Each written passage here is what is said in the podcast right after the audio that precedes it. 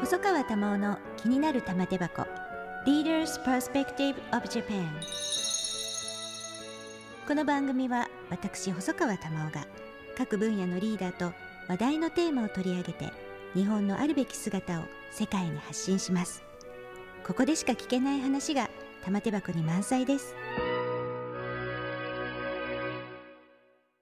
第23回のゲストは公益財団法人松尾芸能振興財団理事の大野木恵美さんです。大野木さんこんにちは。こんにちは。よろしくお願いいたします。お願いいたします。えーとこれはポッドキャストなので本当に残念なんですけれどもとってもエレガントな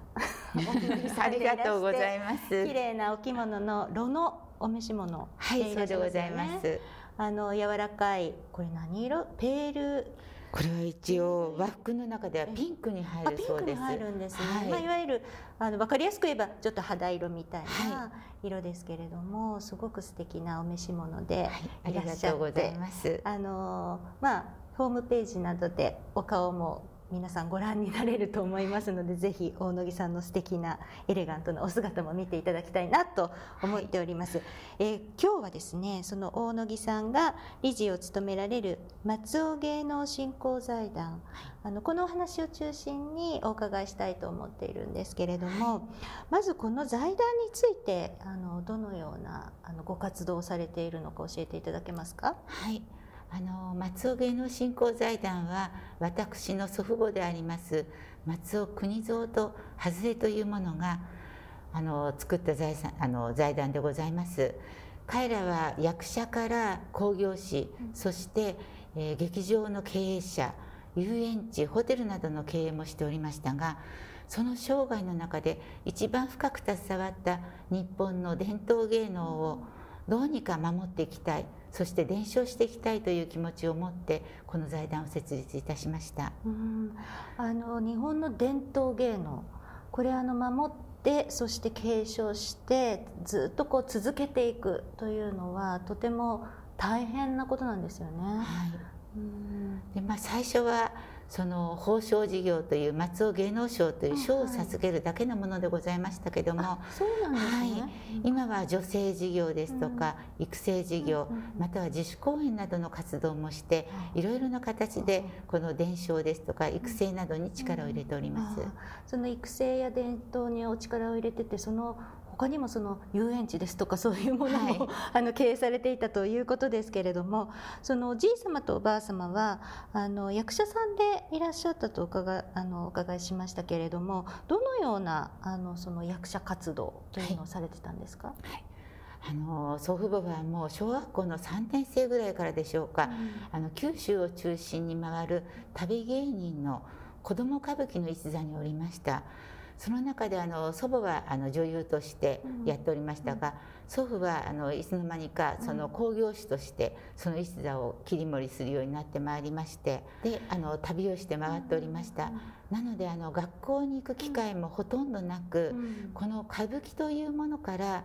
人の人情ですとかまた親孝行の気持ちですとか感謝の気持ちなど人として必要なことを学んできたとよく申しておりました。うん、そこであの歌舞伎をしたい者は誰か集まれということで、当時社長しておりました大阪の新歌舞伎座のロビーに大きなポスターを貼りまして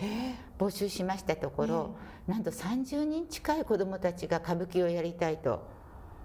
子供たち。はい。子供たちに対してかけたんですね、であの祖母の考えでご月謝は無料でやらせてくださいと、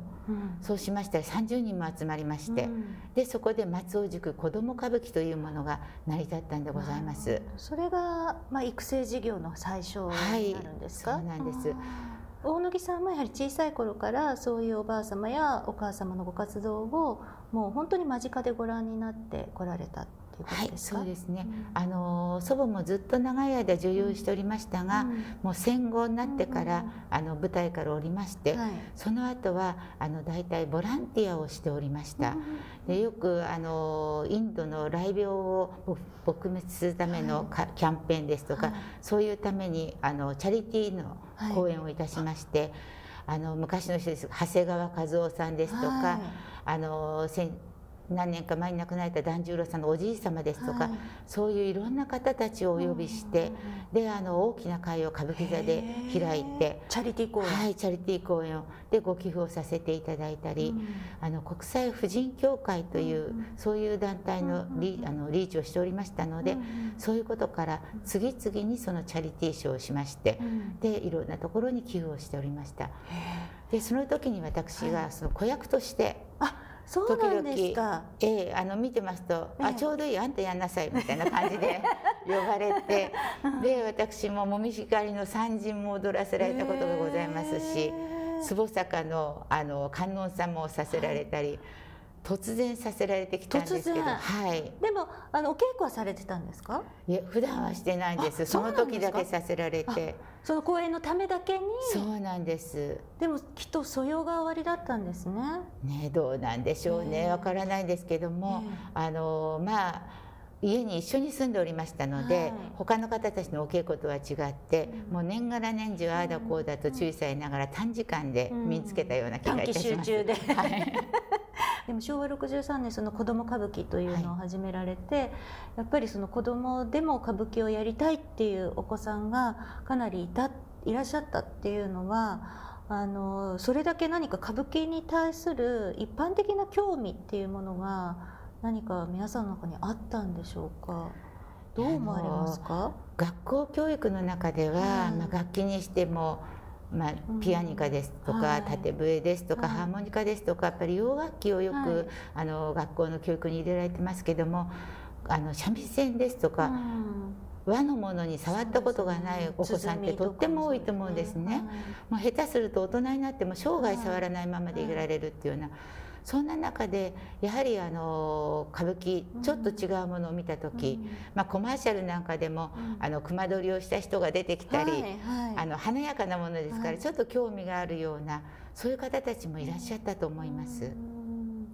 でその、まあ、育成事業として子ども歌舞伎を始められてもともとはそのおじい様もおばあ様も役者さんとしてご活動されていてでそれをつなげるためにその報奨活動事業もされているということで、はい、まあ、それ以外にもそういうあの劇場経営も含めて、まあ、トータルで本当にこの芸能というものを支えてこられたんだと思いますがこの報奨事業もあの1981年に始まって今年で42回目、はい、42回目です。すごく長く続いていると思うんですがこのやっぱり報奨事業っていうのはすごくそのあの携わる方々にとって大きな意義があることなんでしょうか、はい。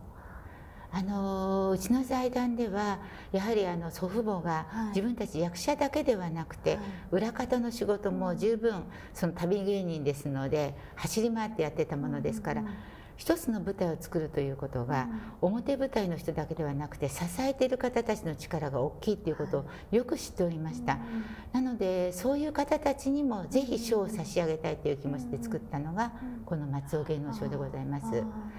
なのであの昨年度などは、あの浪曲師の三味線をなさる方ですとか、あの江戸の操り人形の方ですとか、はい、普通の方たちはちょっと気が付かないようなところで活躍なさっている方たちにもあの賞を差し上げております。でうちはもちろんあの中村勘三郎さんですとか市川團十郎さんですとか中台達也さんですとか、まあ、歌手では五木ひろしさんなど、どなたでもご存知のような大スターさんにも差し上げているんですけども。その方々と同じ舞台で同じように表彰されるということを皆さんとっても喜んでくださっております。でもそういうあの情報収集も結構大変ではないかと思うんですけれどもどこにどういう方がいらっしゃるか。それはもううちの選考委員さんがとても優秀でございまして、はい、で各分野にあのすごく精通して。いる方たちが、うん、あの推薦してくださるんですね。で他の分野のこともよく知って先生方よく知ってらっしゃって、でもあの選考委員はここで会議をするんですけども、もうバトルです。あそうなんですか、はい、もうこの方がいいこの方がいいっていうことでバトルで延々と何時間も議論いたしましてそれで決めていきます。そうなんです、はい、じゃあその選考委員の先生方がそれぞれこう、まあ、持ち寄ったといいますか、はい、その推薦される方をこの会議の場に挙げて、はい、そこで選考委員の方皆様と議論をして決められる。はいそうなんです。結構何次プロセスみたいにあるんですか？1次が書類で決めまして、はい、2次がその議論で決めまして、はい、それで最終的にご本人たち、うん、うちはこの芸能賞のこの贈呈式に出てくださることが一つの条件となっておりますのでスケジュール調整がございまして、はい、それが終わって最終決定となります。なるほど、よくあれですよねそのえーと、その後広報も兼ねて選考して他の賞ですけれどもそういうのをこう見込んで賞を差し上げてるようなところもありますからやっぱり賞があることによってご本人はともかくもっとその幅広く、あの芸能というのをアピールする機会にあのなっていくのかなというふうにも思いますけれども、はい、あのそうすると何倍率的にはどれぐらい第一次選考からだと。何倍ぐらいになりますでしょうね。大体一人の先生でしょうか。でも一時二時三時ですものね。そうですそうですそうです。で最終的には大体8人の方たちが、ね、はい、大正から始まって厚労省まで8人の方たちが受賞なさいます。私もちょっとあのその表彰式の様子をあの見せていただいたんですが、あの。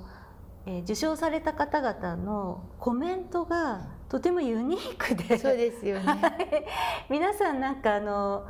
自分は好きでやってきてこんな賞をもらえて嬉しいとかすごくその芸能に対してのそのピュアなお気持ちが感じられて、はい、そのあの受賞の時のコメントも全くその社交辞令とか飾るんではなくて自分の思いそのままをお話しされてる方が多かったので。はいとてもあの微笑ましいなというふうに思いました。ね、あの舞台はできるだけ華やかに、うん、あのしたいっていうふうに作っておりますけども、うん、あの受賞者を紹介する、はい、あの動画のところから、はい、私どもはあのこれをしましたあれをしましただけではなくて、うん、こういう人生を歩んできて、今彼がこうなってるっていうふうに描けるように。どんな方たちの支えがあって、どんなことで頑張って、どんなことで悩んで、そして今があるっていうようなあの VTR を作らせていただいてるんです。でそれをご覧になってまたご自身も多分過去に振り返って気持ちもちょっと高揚なさってでああいう形で もうご自身の言葉であの語ってくださるんだと思ってます。細川玉緒の気になる玉手箱 Leaders Perspective of Japan. 今日のゲストは松尾芸能振興財団理事の大野木恵美さんです。女性事業の方もあの大変力を入れていらっしゃると思うんですけれどもコロナでやはりその芸能活動というのはものすごく影響を受けられたと思うんですが、あのいろいろなその芸能を支える例えば楽器の生産者の方、はいにも女性をしますっていうのはなかなか他ではない、うん、あの女性事業だなと思ったんですね、はい、こういうあたりまで女性を広げるというお考えはどういうことからあのお考えになられたんですか、はい。まあ、それも祖父母の考えが元になっておりますけども、うん、あのこの伝統芸能というのは演者がいて、また演奏者がいて、はい。そしてそれをその方たちが使う楽器があって、楽器の部品を作る、そういう職人さんがいてその職人さんに納める生産者がいるというふうに本当に皆さんが気が付かないところまでの方たちが全部連なって一つの伝統芸能を作っております。なのであの大きな財団ではなかなか目が届かないようなところまで私どもはあの目を届かせるようにしましてそして今回はこの生糸をあの三味線の糸ですとかあのお琴の糸を作ら作られている生糸の生産者に助成金を出させていただきました。やっぱりその芸能活動が活発にならないとそういう方たちまでやはりなかなか回っていかないそうなんですね。うん、でまあこれを知ったのも私どもがまあ私どももどこにでも目があるわけではないので、うん、こういう細かいところまでは自分たちが直接知ってるわけではないんですが今回は例えば楽器屋さんですとか、うん、あのカツラを作る床山さんですとか、そういう制作者の方たちにお声をかけをして、あの来る今大変な方たちを紹介してくださいと。助成金が必要な方を推薦してくださいっていうふうなあのお手紙を出しましてその方たちがあの推薦をしてくださったんですね。でこのキートの生産者に届いたのはそのキートキートっていうかあの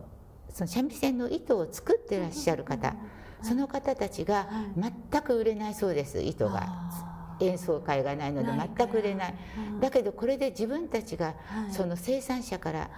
あの材料を買わなかったら、この生産者たちが潰れてしまう。またあの息を吹き返した時に、この糸が作れないいい糸が作れなくなるっていう不安からご自身たちの自分たちの資金でこの生糸の生産者から買い取るっていうお話だったんです。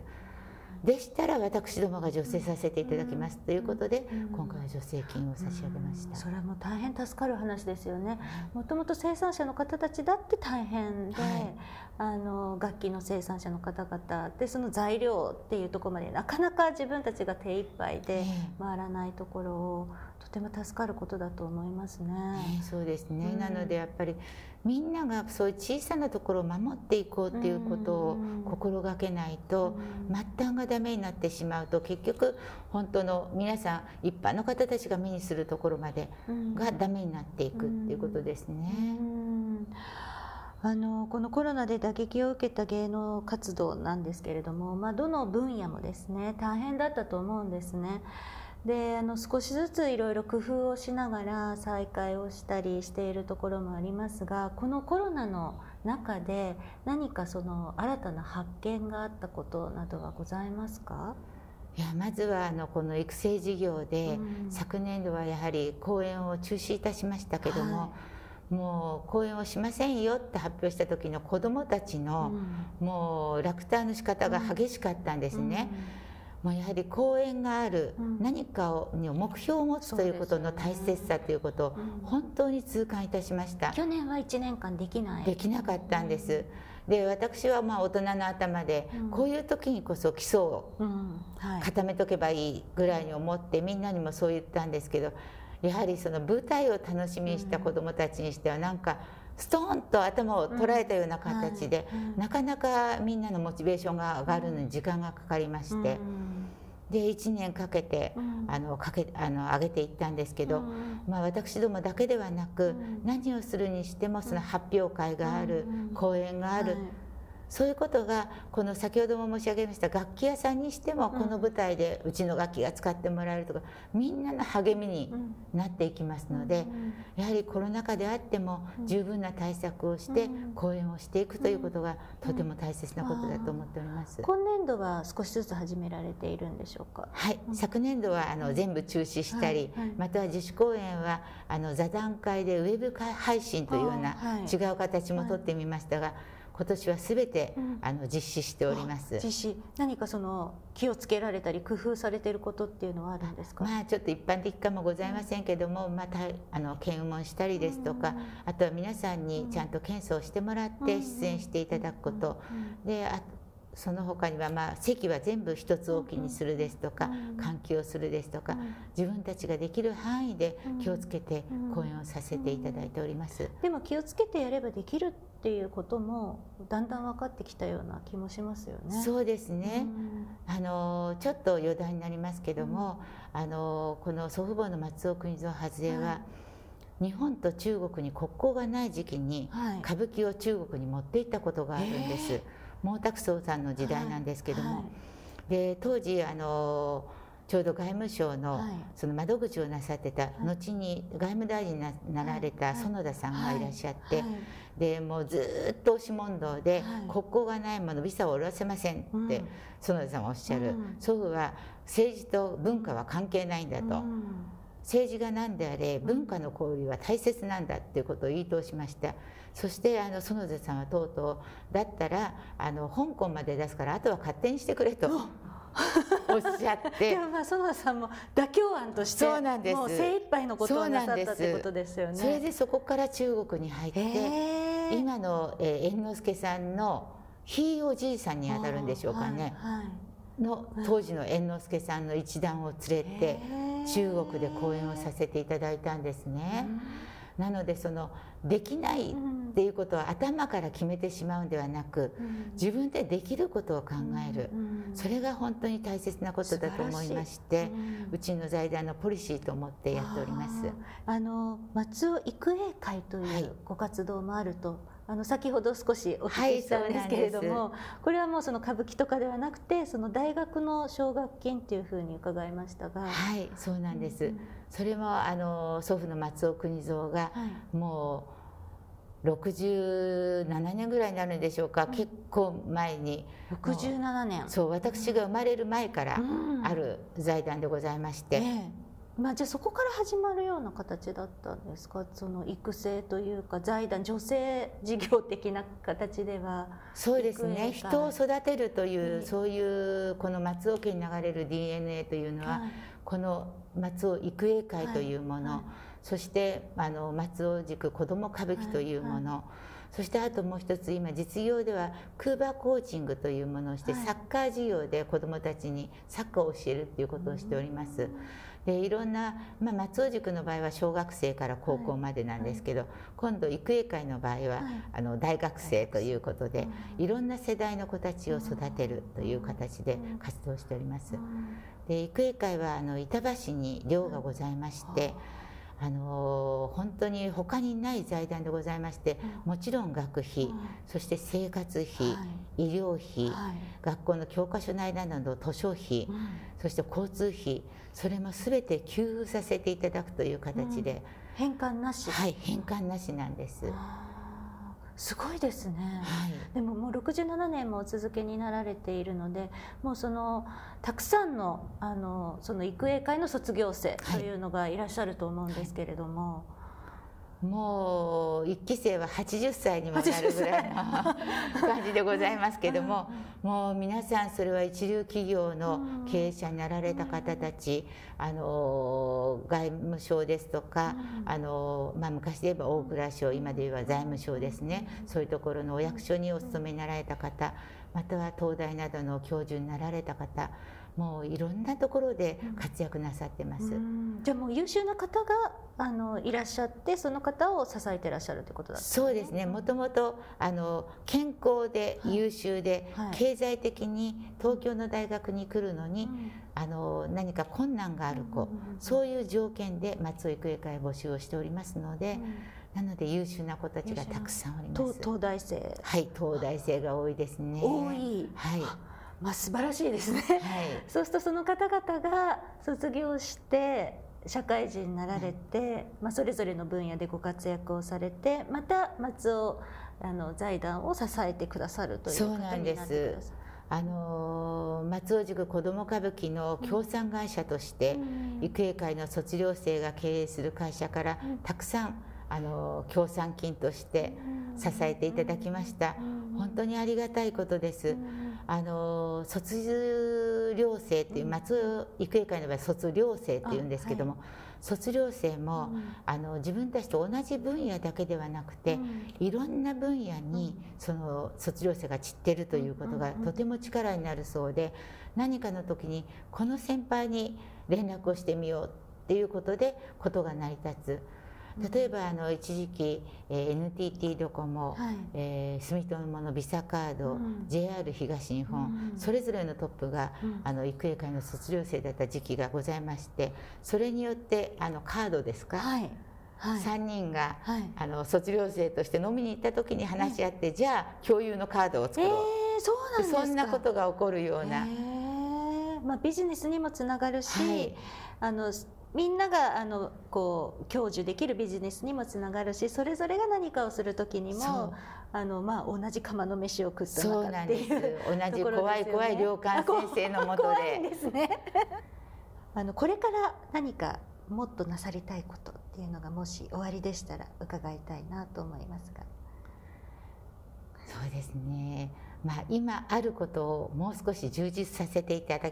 いきたいということが今のところは一つ目標になってます。もっと充実、はい、すごく充実しているようにも